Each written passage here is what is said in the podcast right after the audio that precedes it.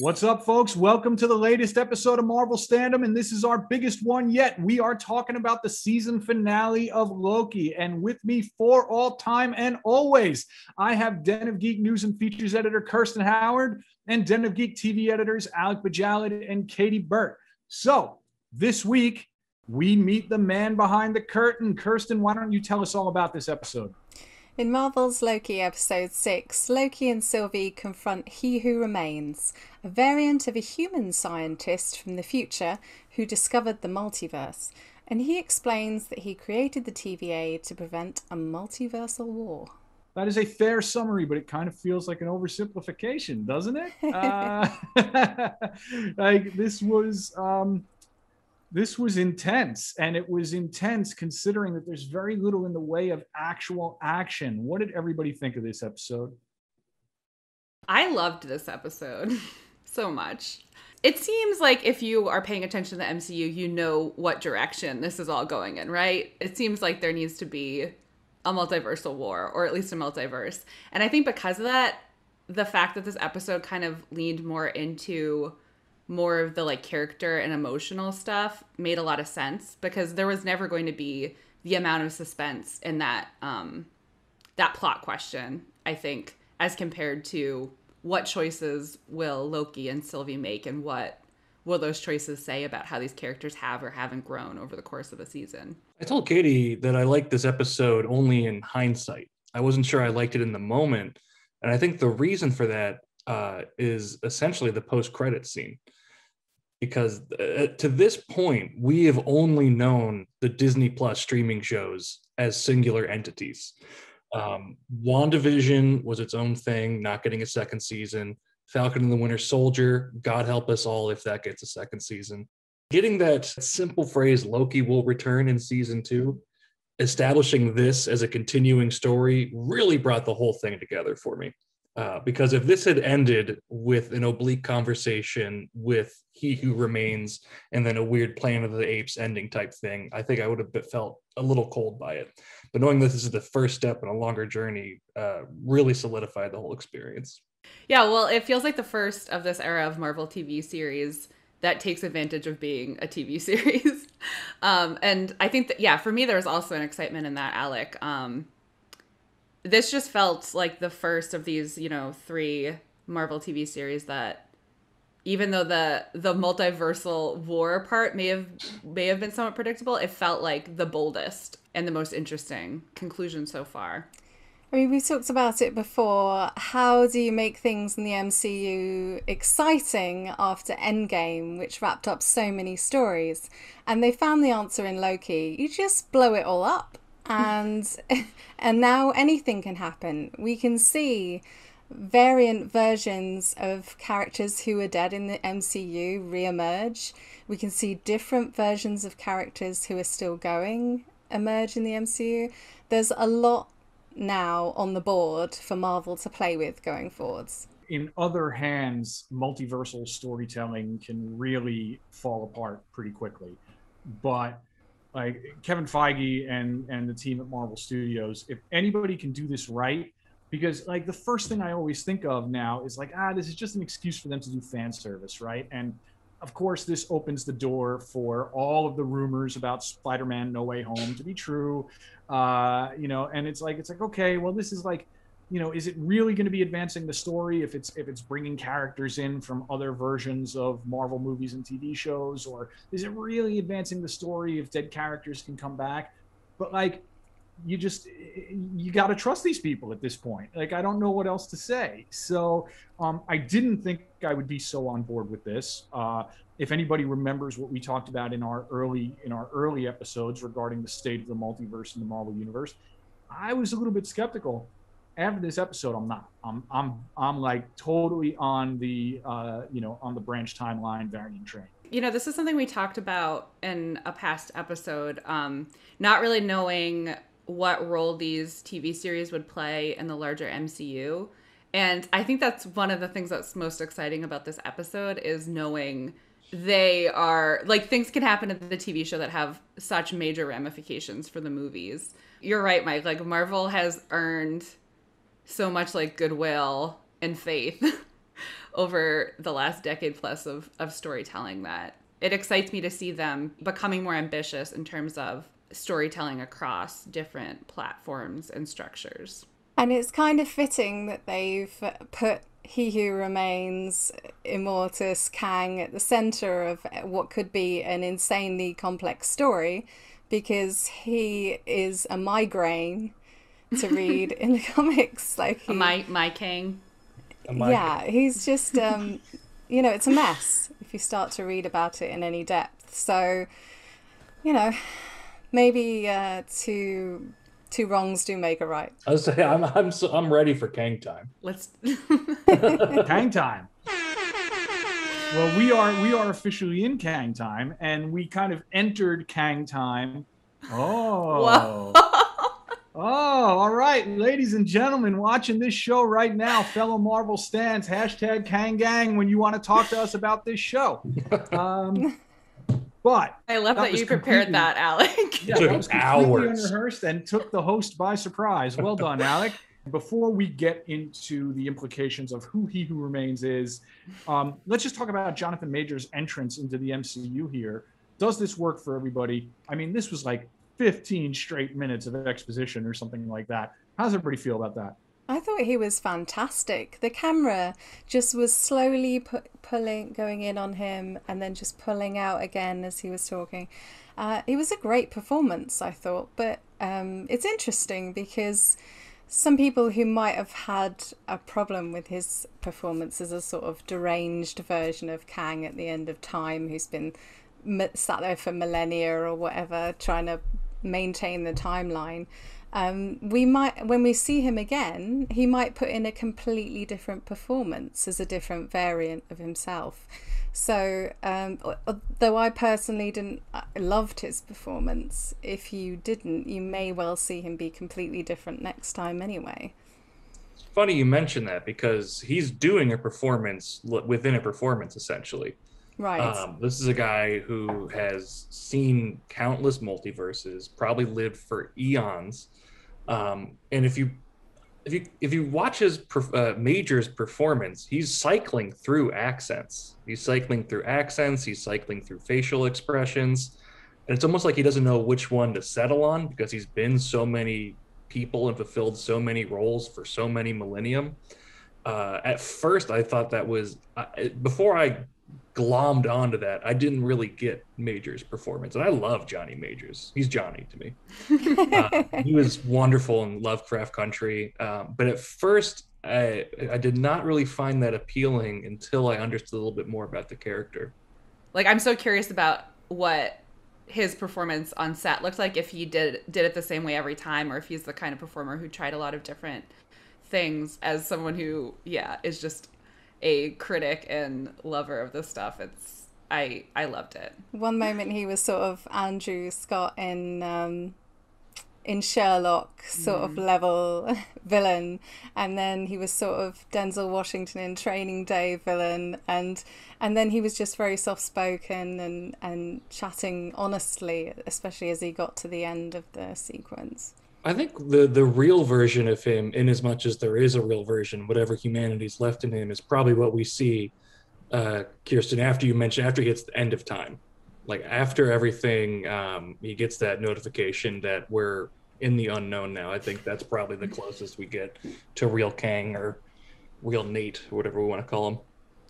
You know, there is this B plot that's happening in the episode that um, you know, we see kind of what's happening at the TVA and we see Renslayer go into the timeline.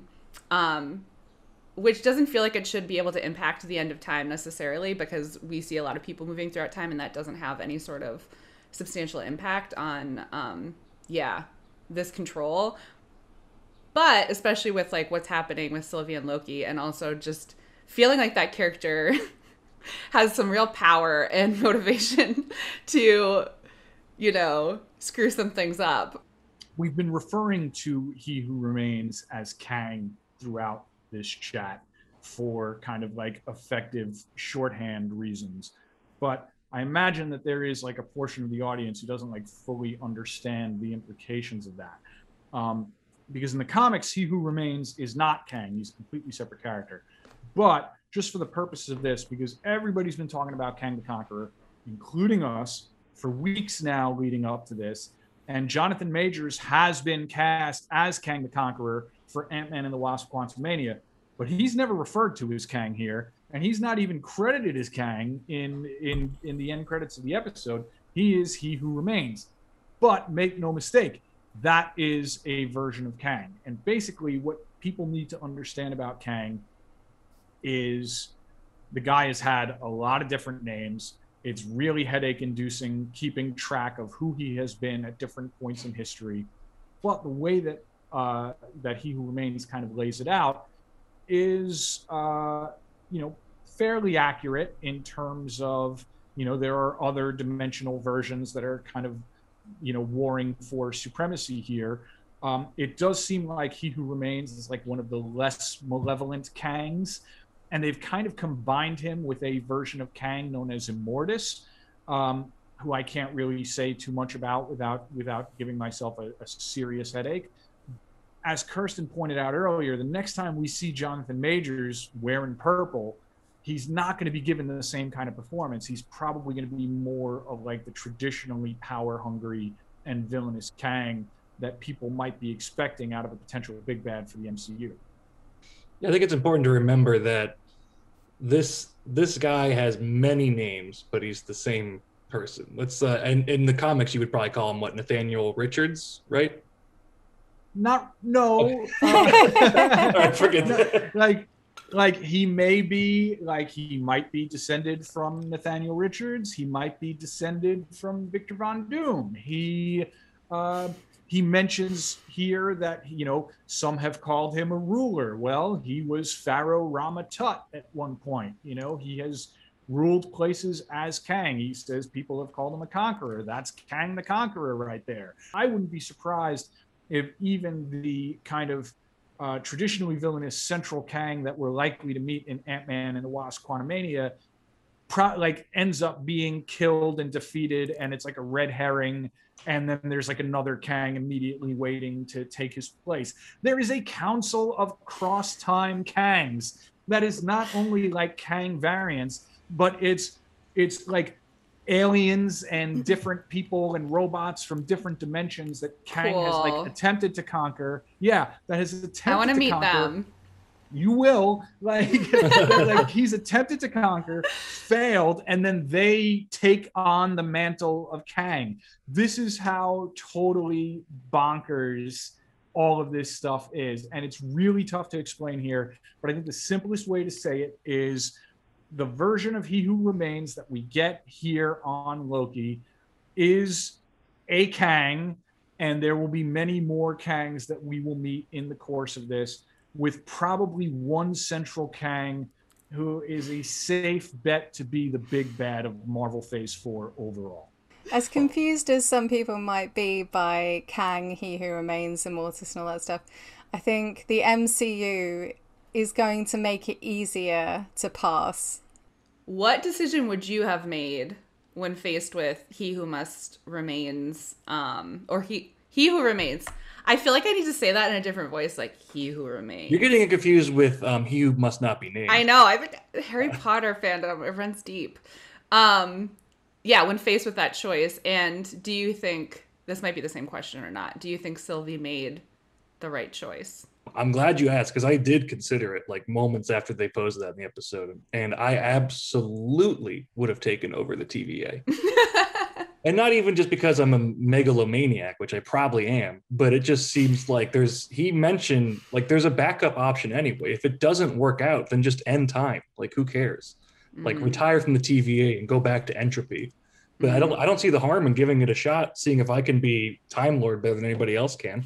I think that's kind of the beauty of of the way that scene plays out is that they both have a point, you know, mm-hmm. and like I don't necessarily trust Loki's motives, even though they appear to be pure there, mm-hmm. but like neither of them are wrong. Um, and what what I found interesting, and I promise this is the last time I'm going to do this uh, regarding this. I did just read the like the only like uh, proper comic book appearance of He Who Remains, which I will once again add is not Kang in the comics. That's something that they kind of uh, they, they kind of conveniently grafted on here. Um, but something almost similar plays out, except it's Thor and Jane Foster kind of Hmm. like like playing out that tension of like, do we do we wipe this guy out or not? It's like, no, let's hear what he has to say. I probably would have made the same decision as Alec, but that's more because I'm uncomfortable with chaos. I think that Sylvie's decision, I understand why she made it, and I think it's it's much more democratic. Yeah. I bet if we got Michael Waldron on the phone right now and we asked him what the goal of writing this entire show was, I think he would say that the goal of the show was when Loki says, I just want you to be okay to Sylvie, for it to be the first unambiguously true thing he's ever said in his life. Hmm. And I think they pulled that off. I, I got some warm and fuzzies. Uh, and that does appear to me to be like the, the the most genuine Loki moment yet. I kind of interpreted it as though he didn't want her to make the same mistakes as he had, and therefore just live with that level of regret. Um, because he has been living with it, you know, for so many years now and has seen how it's played out and doesn't want that for her. So it did feel like a genuine moment. What does a season two look like from Loki, considering that before we get that, we're gonna have Spider-Man No Way Home, which is going to explore the multiverse, um, at least according to all the rumors that we've heard. Uh, and Doctor Strange in the Multiverse of Madness, which is also going to bring in Wanda from WandaVision, who it's entirely possible pulled the souls of her children in from from another timeline based on the logic of this show, right? That's so right? I love So- like out of co- like just coming in out of context of some of these phrases. I wonder whether you can view the uh, post-credits WandaVision scene now as her experiencing the part, the moment when the multiverse opens up, Mm. and her hearing those uh, voices. Ooh, I like that. we should keep in mind that historically the Marvel Cinematic Universe kind of unfolds in real time, like more or less a couple of little things here and there. Like the movies correspond to you know the year that they are released, and then you know with the five-year time jump in Endgame, though now there's like a few things that have to happen in order for us to like for our reality to catch up to the MCU reality, you know. Um, so I would have to imagine that that Kirsty's theory here is probably true. Like it means that like all this stuff that's happening in Loki is happening either before or roughly concurrently with WandaVision. The post-credit scene in WandaVision is like definitely takes place almost at that exact moment. Um, I don't know. It's kind of a it's kind of a neat way to look at things, and it's all barreling towards something. I mean, I like it still feels like Marvel is saving their bullets for the big screen. It's obviously hard to speculate about what season two might look like, given we don't even know where it will fall in the sequence of MCU. Um, but I do, I do think that it might be a safe bet to assume that will, at least part of it will take place within the like remnants of the TVA or whatever the TVA looks like. Um, and or I mean potentially. It's not not safe to assume anything at this point. We also didn't spend that much time like ti jumping through time in this show, which I was expecting going in, and I don't think that we need to do that. Um, but that is something that I think future seasons of Loki could embrace. Should should they not have as clear of a plot purpose as linked to the larger MCU? When it comes to my wish list for what I want from season two, number one is to see Casey again. And hmm. all the other numbers are also see Casey again. Casey, are you okay? Text us. I'm a little disappointed and frankly annoyed, Kirsty, that Alligator Loki does not appear anywhere on your list. I would die for Alligator Loki. So well, I'm I don't know hoping what you're- Alligator Loki comes up before season two of Loki. He's obviously a film character. Maybe we could get Alligator Kang in the next one.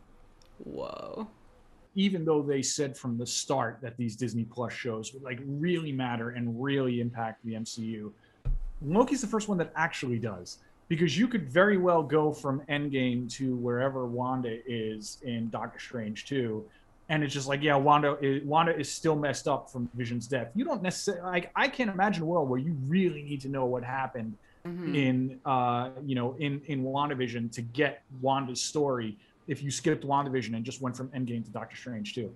And when Captain America 4 comes out, which will feature Sam as Cap in that awesome Cap costume, which is the best thing that show did for us, like what do you need to know? Like he got the shield at the end of Endgame and now he's Captain America. Like nothing else that really happened there is all that consequential. It's like Bucky went to therapy, he's a little bit more at peace now. Like Excuse me, Mike. Excuse me. A boat got fixed. boat got fixed. Thank you, Kirsten. I apologize. I accept your apology. Mayhaps it's the time that we rank these three shows. Mayhaps. Have at We're gonna rank it. Um, Alec loves a ranking. Yeah, so number one is obviously Falcon and the Winter Soldier. Um, Obviously. but for me, I'd go three Falcon Winter Soldier. Um, Loki, I feel like is probably technically better than WandaVision, but I don't think in my heart WandaVision can be unseated just yet for me. I'm gonna have to go WandaVision number one. It's just too good of a fit with me personally. Love that TV angle. The ending was less than ideal, but what a fun experience watching that was for nine weeks. So I'm Falcon. Sorry, guys. um, number three. I am the opposite of you in the sense that I actually think WandaVision might be a better show in some ways. Like, but my preferences as like what kind of stories I like, Loki definitely hits a lot of them. um, so for me, Loki is number one. Yeah, I would find it hard to pick between WandaVision and Loki for the top show of these three. Um, I'm not willing to rank them. Sorry. I can't do it right You now. I'll rewatch. I'll rewatch them because what I like to do is like take some time, go back, rewatch them, and reevaluate. Because sometimes when I'm first watching MCU offerings, I'm so excited and so absorbing like what's coming at me that I'm not really experiencing it as um as proper as thoroughly as I could be. So I tend to rewatch them. I got to kind of go with the uh, conventional wisdom here and, and put Falcon and the Winter Soldier at number three. It hurts because this drew on an era of the comics that I particularly love. Um, you know, it was another show very influenced, like Loki, by the work of Mark Gruenwald, who's one of my favorite Marvel writers of all time. I think Sam and Bucky are great, and I love seeing Sam with the shield. Um, but the show just didn't quite hold together it's a little tougher to kind of pit Loki and WandaVision against each other, and I kind of respect Kirsty refusing to do that. Um, but Loki, I'll give, eh, I'll say that Loki had the stronger final act. Like, like not just the last episode, but maybe the last two episodes. I think it, it really brought its story home in a more satisfying manner. I really appreciate the fact that it didn't kind of resort to some of the stuff that Marvel often does in its final act, which WandaVision definitely did. But pound for pound, I got to give it to WandaVision. It was just, it was more inventive. It was more mysterious. For all the fun that we've had speculating about the stuff that happened here on Loki, um, I don't think it quite had that buzz and that total. What the hell is happening here that we had in those first three episodes of WandaVision? So I'm giving WandaVision the, the edge here. Um, but it's tough. Well, look, that's what we think about the season finale of Loki. And I love that we can say season finale and not series finale. But let's see what the fans are saying.